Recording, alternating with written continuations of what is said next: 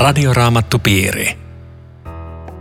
Tervetuloa jälleen Radioraamattupiirin ääreen. Täällä keskustelijoina ovat Riitta Lemmetyinen ja minä Juha Vähäsarja ja tekniikasta vastaa Aku Lundström.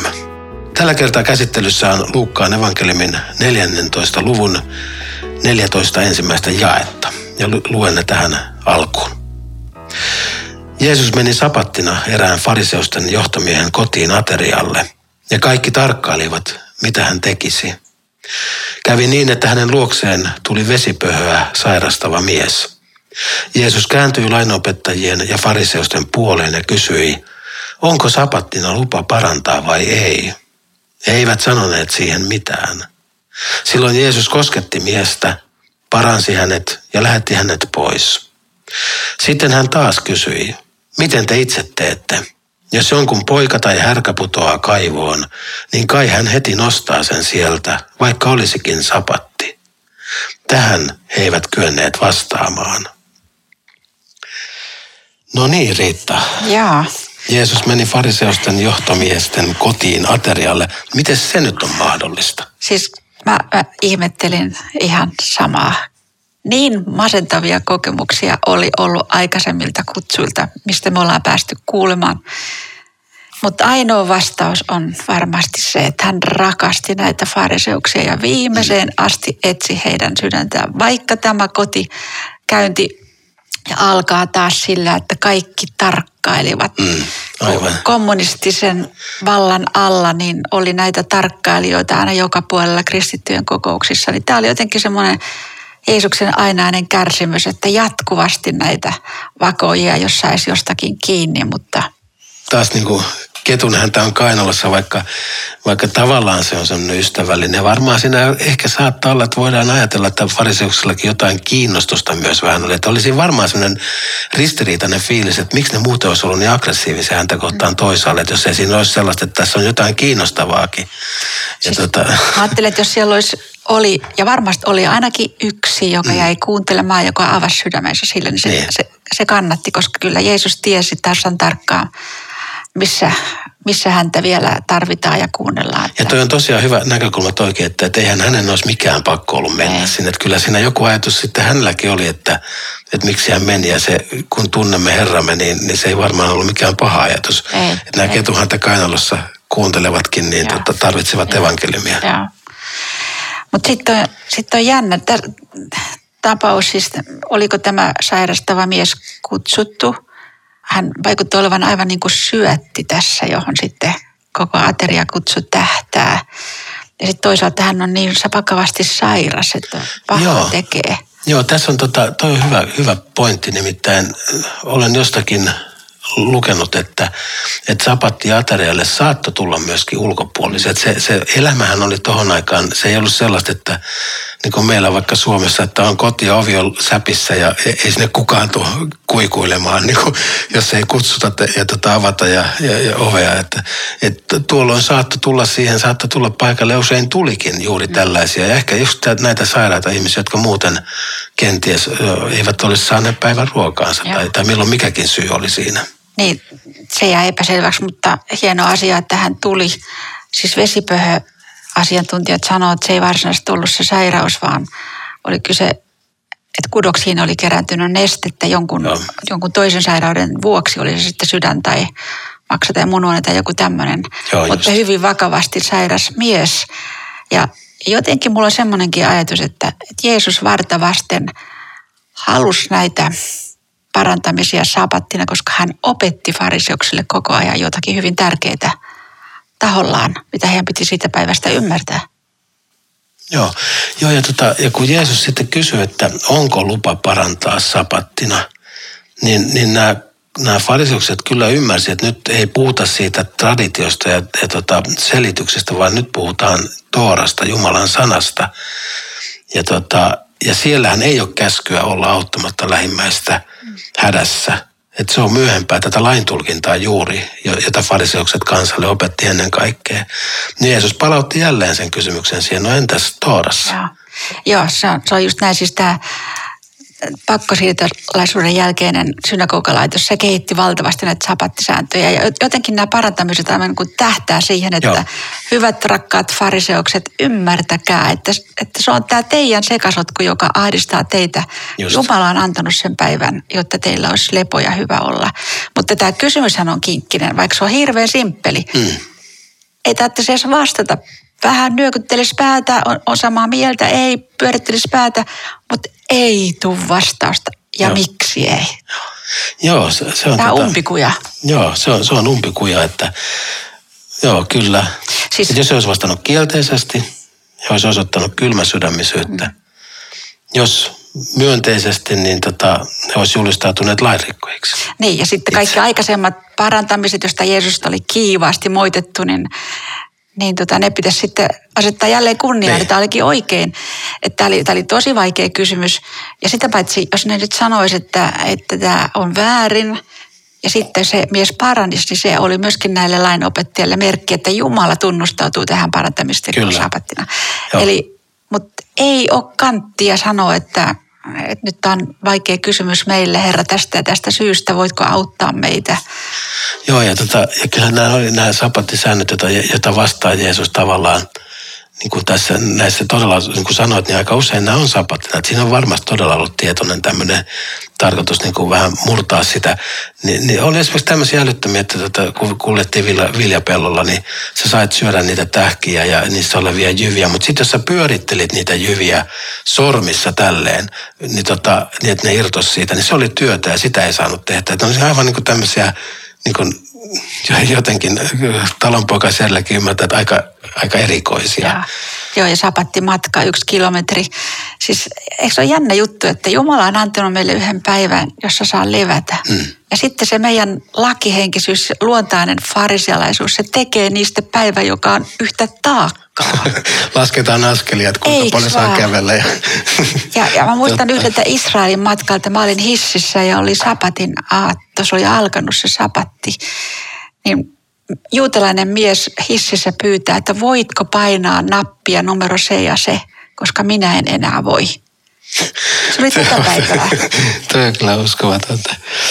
Ja, tota, ja jälleen, jälleen muuten tässä sitten, sitten tota, Jeesus vetoo myös juutalaisten omiin säädöksiin, jotka antaa luvan lapsen tai eläimen vetämiseen ylös kaivosta. Ja, ja sitten Jeesus niin kuin edelleen, niin kuin edellisessä ohjelmassakin puhuimme tästä, että Jeesus vie sen kysymyksen tavallaan henkilökohtaiselle tasolle ja palauttaa ikään kuin näille, näille tota, fariseuksille, että jos jollakin teistä putoaa poika tai härkä kaivoon, niin. Niin tota, sehän tulee silloin niin kohti, että totta kai minä menisin ja. auttamaan. Sen tajua jokainen jälleen olla ja. hiljaa. Ja. Siis jos, jos ajattelee, mikä, mikä tämä logiikka oli, että sanotaan nyt, että jonkun fariseuksen härkä olisi pudonnut kaivoa. Se on semmoinen 20 metriä pitkä, kor, tai siis syvä, että iso työ saada se ulos. Niin jos, jos te sallitte itsellenne tämmöisen sapattina – niin miksi ette te salli minulle, että minä teen hyvää ihmiselle samana Aivan, päivänä? Sanokaa just. mulle, onko jotain päivää, jolloin on kielletty tekemästä hyvää. Joo, joo. Että tämä osio loppuu, tähän he eivät kyenneet vastaamaan. Niin tota, mä ajattelen, että on aina ongelmallista, jos ihmistä ei enää saa ojentaa eikä korjata. Hän, hän ei kykene ottamaan mitään vastaan. Se on suuri onnettomuus ihmiselle itselleen. Joo, hän ei ole valmis silloin muuttamaan ajatuksiaan jos vaikka, vaikka niin faktat olisi minkälaiset. Ja. Se on totta. Mutta mulla tuli ihan tämmöinen kuvannollinen assosiaatio tästä sapatista ja kaivosta, kun mä ajattelen nyt tätä aikaa. Tästä sapatistahan meillä on jäänyt äh, sapattivapaa, sapattivuosi. Mm.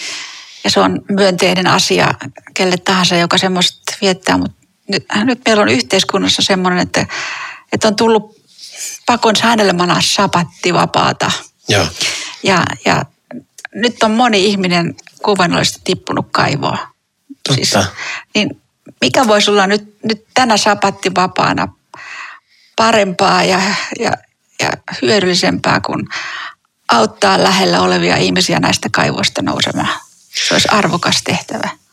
Tämä, tämä on ihan totta ja mä, mä jotenkin ajatellut, että tämä tilanne, missä nyt eletään – niin, niin tämä on tavallaan tämmöinen tässä on niin hyvät ja huonot puolet. Tietysti toki toi sairaus on vakava ja, ja ahdistava ja, ja myöskin surullisia kohtaloita se, se tuo tullessaan. Mutta sitten, sitten toisaalta niin pitkässä juoksussa niin jotenkin ajattelee, että, että miten tämän maailman, miten tämän elämän oravan pyörät, josta koko ajan on ahdistuttu enemmän ja enemmän ja, ja ihmiset putoaa kyydistä ja väsähtää. Ja, ja tämä on niin jotenkin semmoinen, että mikään ei pysäytä tätä hirveätä alamäkeä ja vauhdin kasvamista. Niin tulee tällainen tilanne, että yhtäkkiä tämä maailma pysähtyy. Niin, niin kyllä mun mielestä siinä voi nähdä myöskin semmoisen Jumalan armon osoituksen, että se on ikään kuin muistutus, että hei, katso, ne tärkeimmät ihmiset, ne on siellä kotona, missä nyt jokainen joutuu olemaan – ne on kaikkein lähimmät, ne on ne sun tärkeimmät ihmiset. Ei ne, mihin sä annat kaiken aikaista olla jossain muualla kuin heidän luonaan. Ja se, mikä on tärkeää, niin on se, että, että se myös herättää kysymyksen siitä, että mitä on tämä elämä, kuinka hauras tämä on lopulta.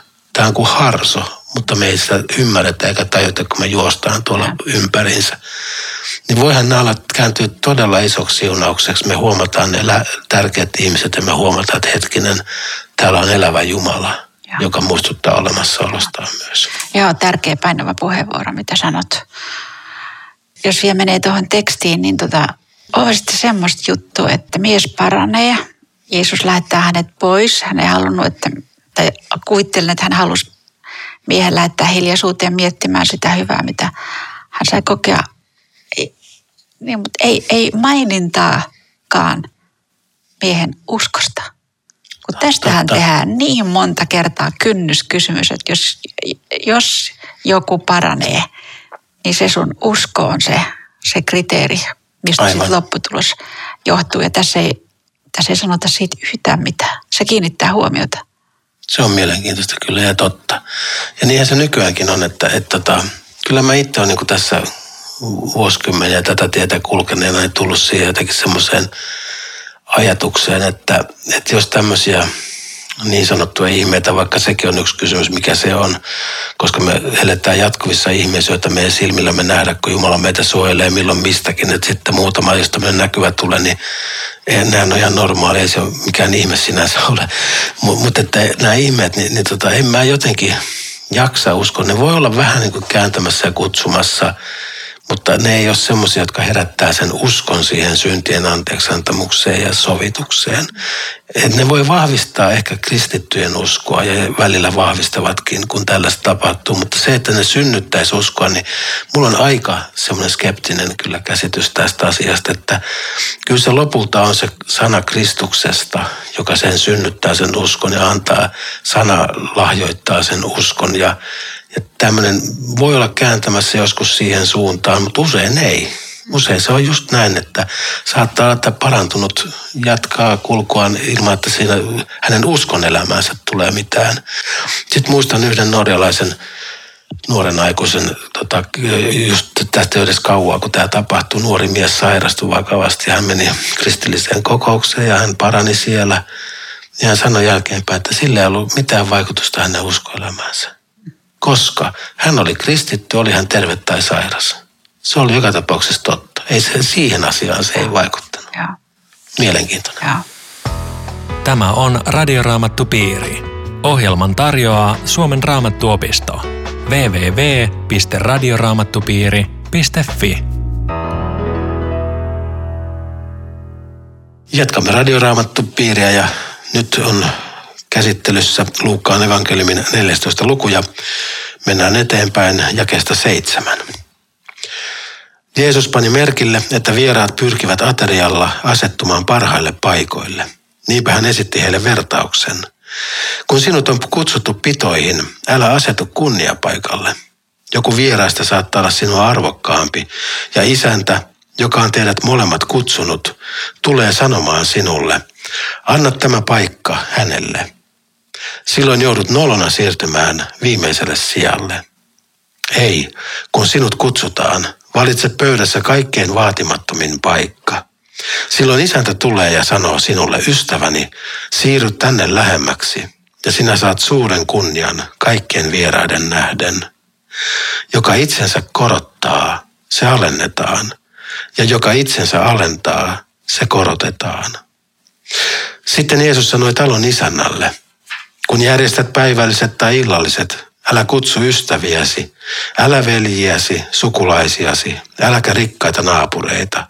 Hehän saattavat vuorostaan kutsua sinut, ja näin sinä saat kaikesta palkan.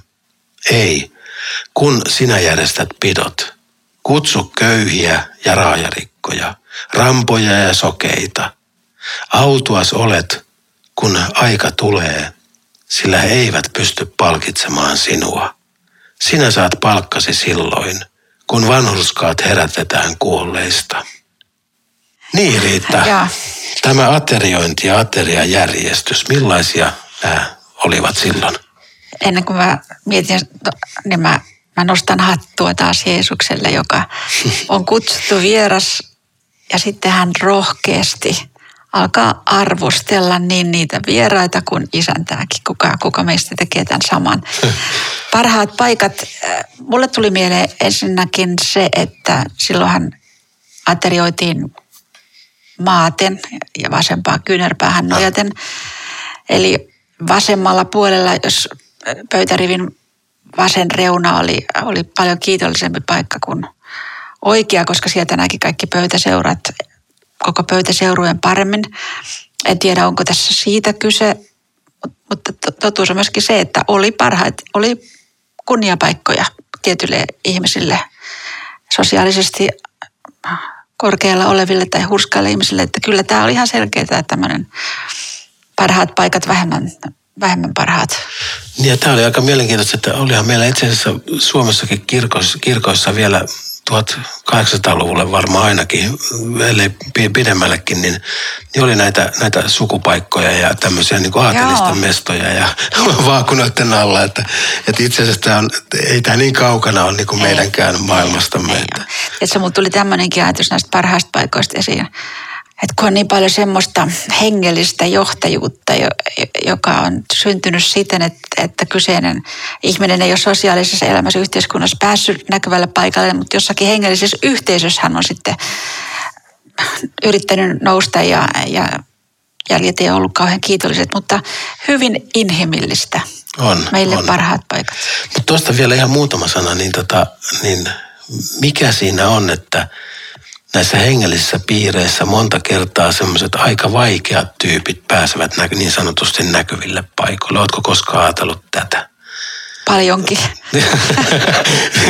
Niinpä, enpä muistanutkaan tässä heti omaa taustaasi. Joo, taustastani johtuen siis siellä on helppo nousta tietyllä tavalla ylemmäksi, koska nämä ihmiset on käteviä käyttämään hengellisyyttä ja raamattua tässä nousussa ja, ja se tekee siitä niin kurjan asian.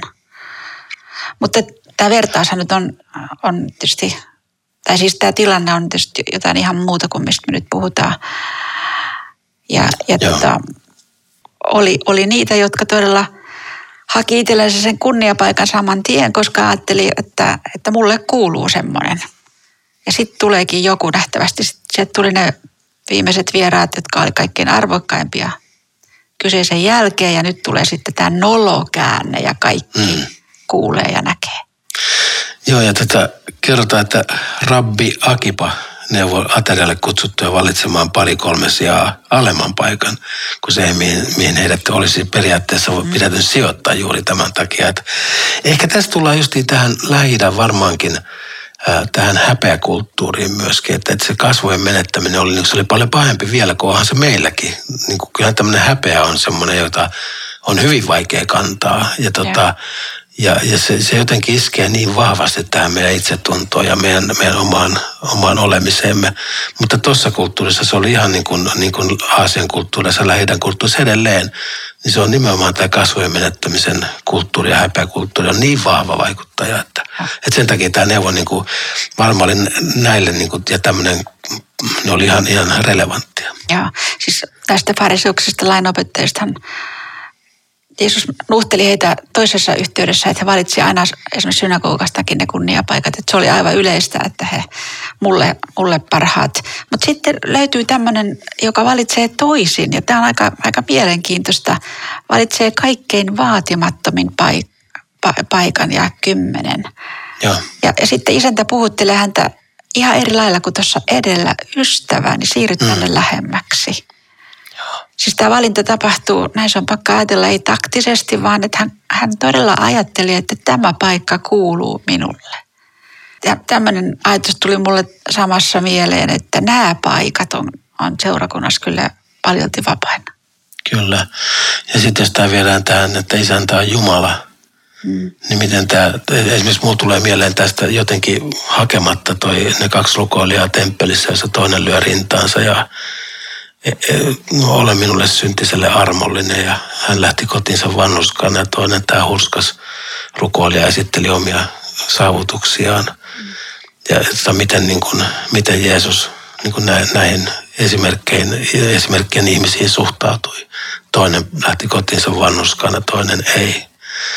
Eli tässä on jotenkin tämä ylpeyden ja itsensä korottamisen synti on mun mielestä, sehän on se, mistä hän fariseuksiakin moitti ja lainopettajia jatkuvasti. Ja se oli se syntien, kaikkien syntien näiti, niin kuin C.S. Lewis sanoi, että siitä kaikki ja. muut synnit juontuu, niin se tulee tässä esiin. Ja nämä kutsuvieraat, hän, hän sisäisti tämmöisen ajatuksen, että, että Jumalan valtakuntaan he menee siis etukenossa ensimmäisenä omilla ansioillaan. Että tässä on niin kuin, niin kuin sanoit, että jos tämä kutsuja on Jumala, varmaankin kuva hänestä, niin niin tota, onhan tällä väkevä viesti kuulijoille.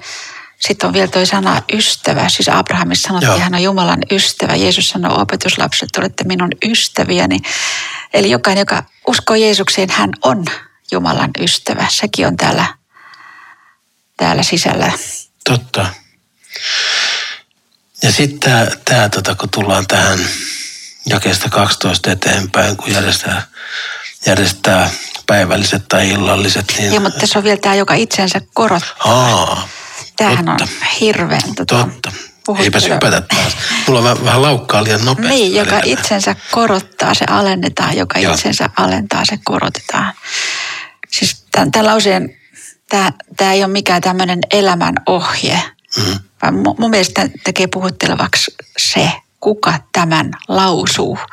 Koska Jeesuksesta kerrotaan ja sanotaan, että hän hän ei katsonut saaliikseen olla Jumalan muotoinen, vaan hän otti orjan muodon, astui, astui alas. Se on, se on aivan järkyttävää se Jeesuksen alentuminen. Ja tässä hän muistuttaa, että, että Jumalan valtakuntaan mennään vaille omia oikeuksia ja pelkästään, pelkään syntiseen ja armoon turvaten.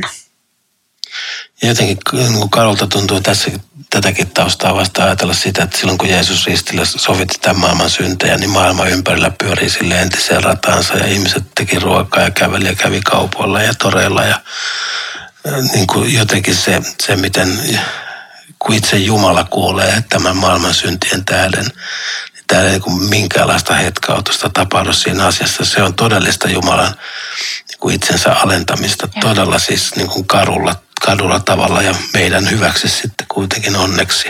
Ja, ja sitten tässä on tämä, vielä tämä jumalallinen näkökulma todellakin, että alennetaan, korotetaan, eli tämä passivum divimum, mm. divinum, eli, eli Jumala on se, joka tekee tämän kaiken. Siis, siis ajattelen vielä sitä, että Jeesus alensi itsensä siis kuka alensi? Hän, jonka kautta kaikki on mm. luotu, koko niin. maailman kaikki on ensimmäinen, viimeinen, jolla on sana, viimeinen sana kaikkea. Hän alentaa itsensä oh, jotta orjan muodon. Tätä ei mm. kukaan taju loppuastaan. Tämä, tämä on liikaa ihmisen ymmärrykselle. Tämä, tämä on se, jää mikä, vaan ihmettelemään. Ja tämä loukkaa. Tämä loukkaa välillä kristittyäkin se, että Jumala pukeutuu vaatimattomuuteen ja kätkeytyy ja kätkee voimansa vielä. Niin ja. se on, sehän on varsin loukkaavaa. Siksi siihen tarvitaan Jumalan oma työ, että me hänen uskomme. Mutta sitten niin sä olit pyrkimässä tähän. Joo, mä kovasti olin. Ajattelen, että tulee isännälle terveiset. Joo. Ja mitä se ajatteli, kun se kuuli tämän? Siis eihän tässä kielletä, ettei saa ystävien kanssa päivällisiä tai illallisia viettää tai sukulaiset tai, tai naapurit. Mutta tässä on niin joku syvempi ajatus takana – silloin odotetaan sitä vastavuoroisuutta, että kun, Just. mitä mä teen sulle, niin mä odotan, että sä teet sen mulle. Aivan. Ja Jeesus opettaa tässä, voisin ajatella älä luule, että tämä on sitä rakkautta, josta minä puhun. Mun rakkaus on pyyteetön, se etsi omansa. Just. Ja sitten on tämä koskettavan koskettava juttu, kun, kun hän sanoo, että tota, kun järjestät pidot, kutsu köyhiä ja raaderikkoja, rampoja ja sokeita. Autuassa olet, kun tulee, aika tulee, sillä he eivät pysty palkitsemaan sinua. Eli, eli juuri tämä pyyteetön rakkaus. Tämä, Ja tämä joukko. Eikö vaan? Siis näitähän ei ikinä kutsuttu pitoihin. Tämä oli, tämä oli, näitä ihmisiä oli kaupunkien kaduilla ja, ja kylien kaduilla vaikka kuinka paljon. Köyhät ei voinut koskaan päästä varakkaiden pitoihin ja sairaat oli liian heikkoja. Siis mun mielestä tämä puhuu niin kuin parista tosi tärkeästä asiasta ja, se on se, että, että Jumalan valtakunta on juuri näille heikoille, köyhille, raajarikoille, monivammaisille elämässä. Siis heitähän kutsutaan Jumalan pitoihin seuraavassa jaksossakin.